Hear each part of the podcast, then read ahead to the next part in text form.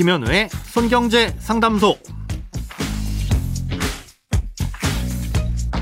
새는 돈 맞고 숨은 돈 찾아드립니다. 손경제 상담소 김현우입니다. 저축, 보험, 대출, 연금, 투자까지 돈에 관련된 고민이라면 무엇이든 맡겨주세요. 오직 당신만을 위한 맞춤 상담. 먼저 오늘 사연 만나봅니다.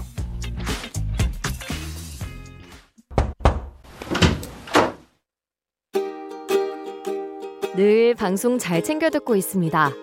다름이 아니라 노부모 청약 신청 조건에 관해 궁금한 점이 있어서 이렇게 글을 남깁니다. 저희는 주택 청약 저축을 통해 공공 분양을 받으려고 합니다. 노부모 특별 공급을 신청할까 생각하고 있는데요. 청약 조건을 보면 입주자 모집 공고일 기준으로 만 65세 이상 노부모를 3년 이상 부양하고 있는 무주택 세대주라면 청약 신청이 가능하다고 나와 있습니다. 저희 어머니 연세는 90세이시고 2009년부터 계속 같이 살다가 건강이 안 좋아지셔서 2017년부터는 요양원에 들어가 계십니다. 그리고 어머니 명의로 갖고 계셨던 아파트는 2014년에 매도하여 현재 무주택 상태입니다. 주민등록에는 2009년부터 지금까지 같이 등재되어 있는데 현재 요양원에 계셔도 노부모 특공 신청 자격이 되는지 궁금합니다. 답변해 주시면 감사하겠습니다. 네, 궁금하실 테니 답부터 말씀드리자면 보내주신 사연의 내용으로만 봤을 땐 노부모 부양 특별공급 신청 자격이 되십니다. 사연자분께서 희망하시는 국민주택은 물론 이 민영주택에도 노부모 부양 특별공급이 있는데요. 국민주택은 전체 공급 물량 중 5%, 어, 민영주택은 3% 이내에서 공급됩니다. 신청 대상자는 말씀하신 대로 만 65세 이상의 직계 존속을 부양하고 있는 세대주라서 부모님뿐만 아니라 할아버지, 할머니, 그리고 배우자의 부모님과 할아버지, 할머니를 모시고 사시는 분들도 모두 포함됩니다. 그리고 사연에서처럼 공고일을 기준으로 3년 이상 부양을 하고 있어야 되는데요. 중요한 건 입주자 모집 공고일로부터 거꾸로 계속해서 3년을 모시고 살고 있어야 된다는 점입니다.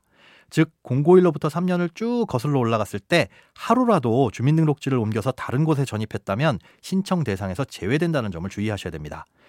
이 사연자님의 경우 비록 어머님께서 지금 요양원에 계셔서 같이 거주는 못하고 계시지만 2009년부터 지금까지 이 주민등록상에는 같이 등재가 돼 있으시니까 부양 요건은 충족하고 계신 겁니다.